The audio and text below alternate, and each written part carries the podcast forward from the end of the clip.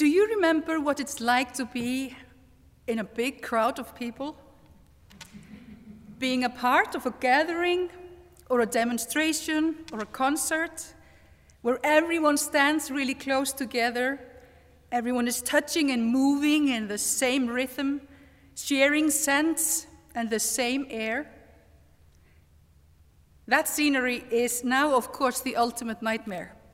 At a time when we are all confined to our homes, honoring social distancing, and only essential meetings with five persons or less can happen here in Geneva. All because of the novel coronavirus that leaves no human life untouched all around the globe in ways few could have imagined. Today, at the beginning of Holy Week, at the end of which Jesus ends his life on the cross, we encounter just this kind of a big crowd, greeting and celebrating Jesus as he enters Jerusalem with his friends and followers. It is a day of joy, excitement, of hope. It is a day of tensions, political, religious, and emotional tensions. Jesus' arrival in Jerusalem, an occupied, complicated city, is loaded with symbolic meaning that every man, woman, and child in that crowd recognized and watched unfold. I guess we are sort of used to view this crowd with some suspicion. After all, we know what is going to happen. We could even say that uh, it is the same crowd that greeted Jesus with so much hope, excitement, and optimism that then turned on him when their expectations weren't met. These expectations may be ranged from deep longing for freedom to a proud nationalistic memory of a past glory, or maybe something even more mundane hopes for a carefree future where there is enough food to put on a table to feed hungry mouths. Hopes for peaceful relationships between different groups, within households, between neighbors. Hope for peace and safety. All these hopes are projected unto Jesus as he enters the city, just as the greatest religious feast of the year draws near. And I think we can't brush off the sincerity, eagerness, and the seriousness of these hopes. I think it's wrong to shame the crowd that followed Jesus through Jerusalem on this day, or to write them off as shallow opportunists. opportunists. Their cries were real their blessings and prayers were sincere, and so was their hope for a better life. And this is a magical moment. As Matthew writes the story, Jesus is claiming his religious heritage, fulfilling the scriptures of his faith by choosing the donkey to ride on upon, upon his entrance into the city. In the biblical scriptures, the donkey is not only repeatedly connected with God's anointed, but with the recognition of human needs as well. A donkey carries on his back messiahs, kings, and prophets but also loaves of bread, cakes of raisins and figs and wine. Think about the interaction between King David and the steward Ziba in 2 Samuel chapter 16. When Ziba brought a string of donkeys saddled and loaded with bread, fruit, and wine. Why have you brought these? asks the king.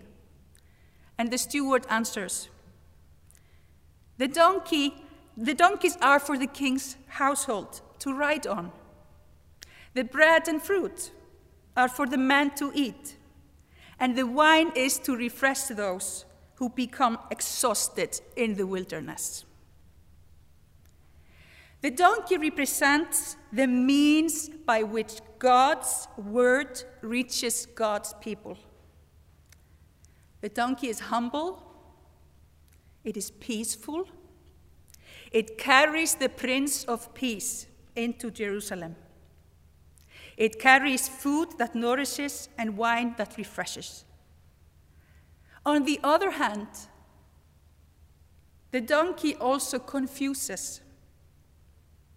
What chosen one, what king comes to claim his power on the back of a donkey? That is why the Palm Sunday scene is so dynamic. The message delivered is that here is the prophet, Jesus from Nazareth in Galilee. He is God's anointed. He is the promise fulfilled. He is the embodied word of God, word of justice, joy, and peace. The crowd recognizes it, and the authorities fear it. Friends, we know about confusing times. What is happening? How will, with, will this situation affect my life and the lives of my loved ones? Can we even live as a church while we can't meet and share the bread? How can we be sustained as a community that is kept apart by a nasty virus, fear, and federal orders. This Lent, which is, as someone put it, the lentiest Lent I've ever lented, we have been working with the image of bread and how it symbolizes God's grace and love. We started with an empty bowl, then the ingredients, a recipe, a baker in turmoil.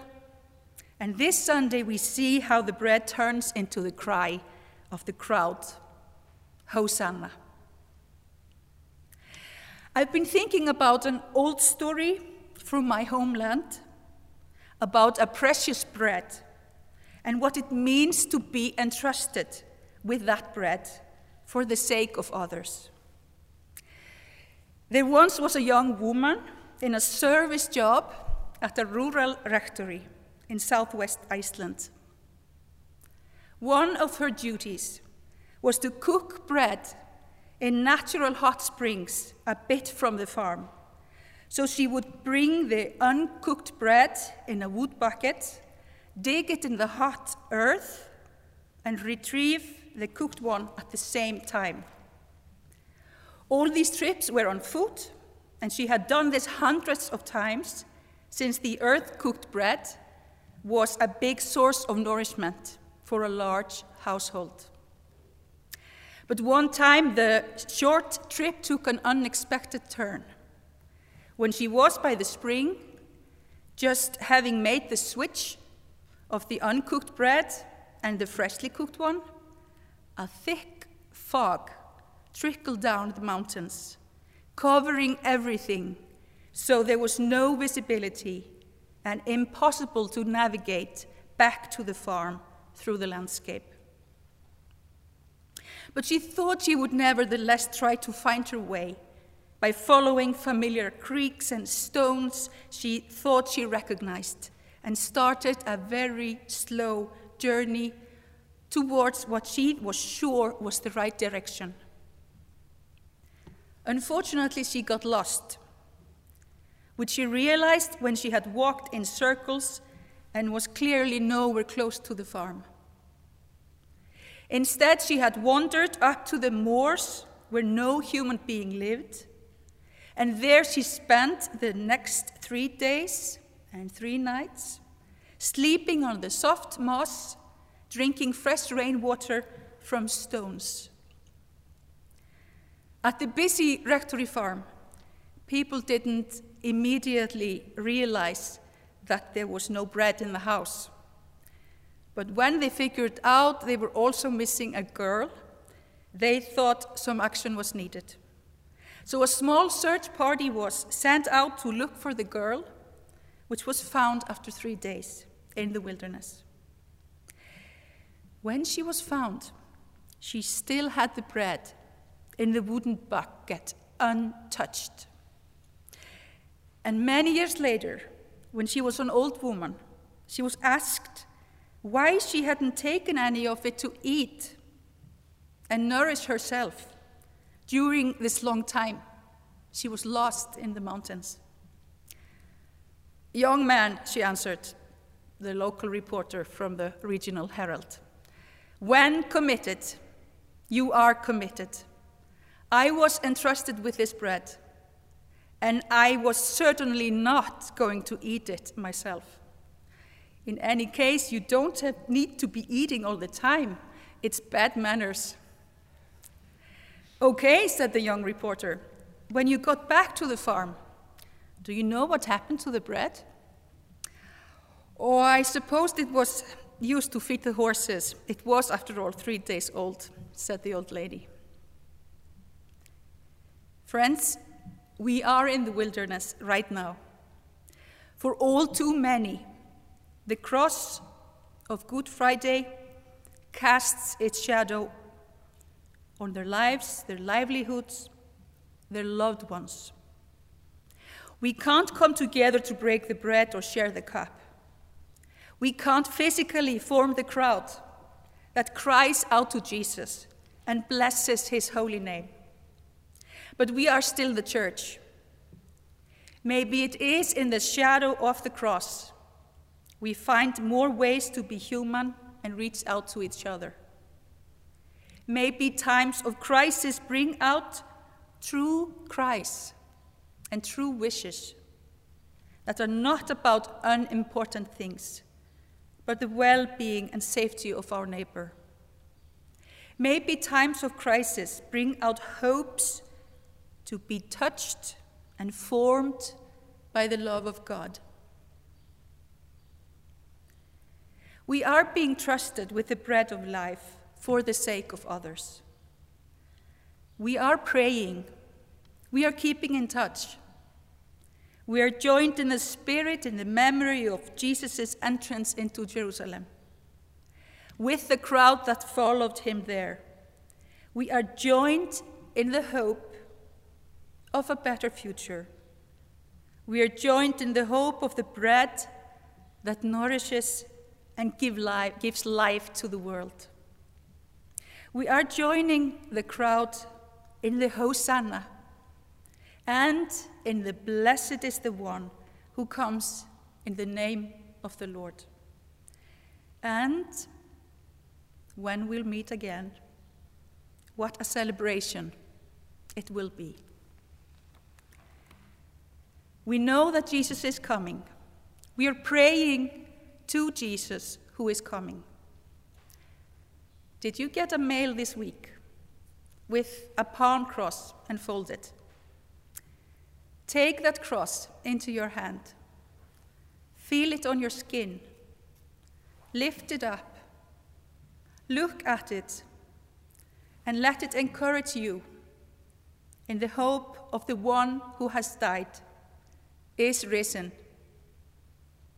and will come again. Amen.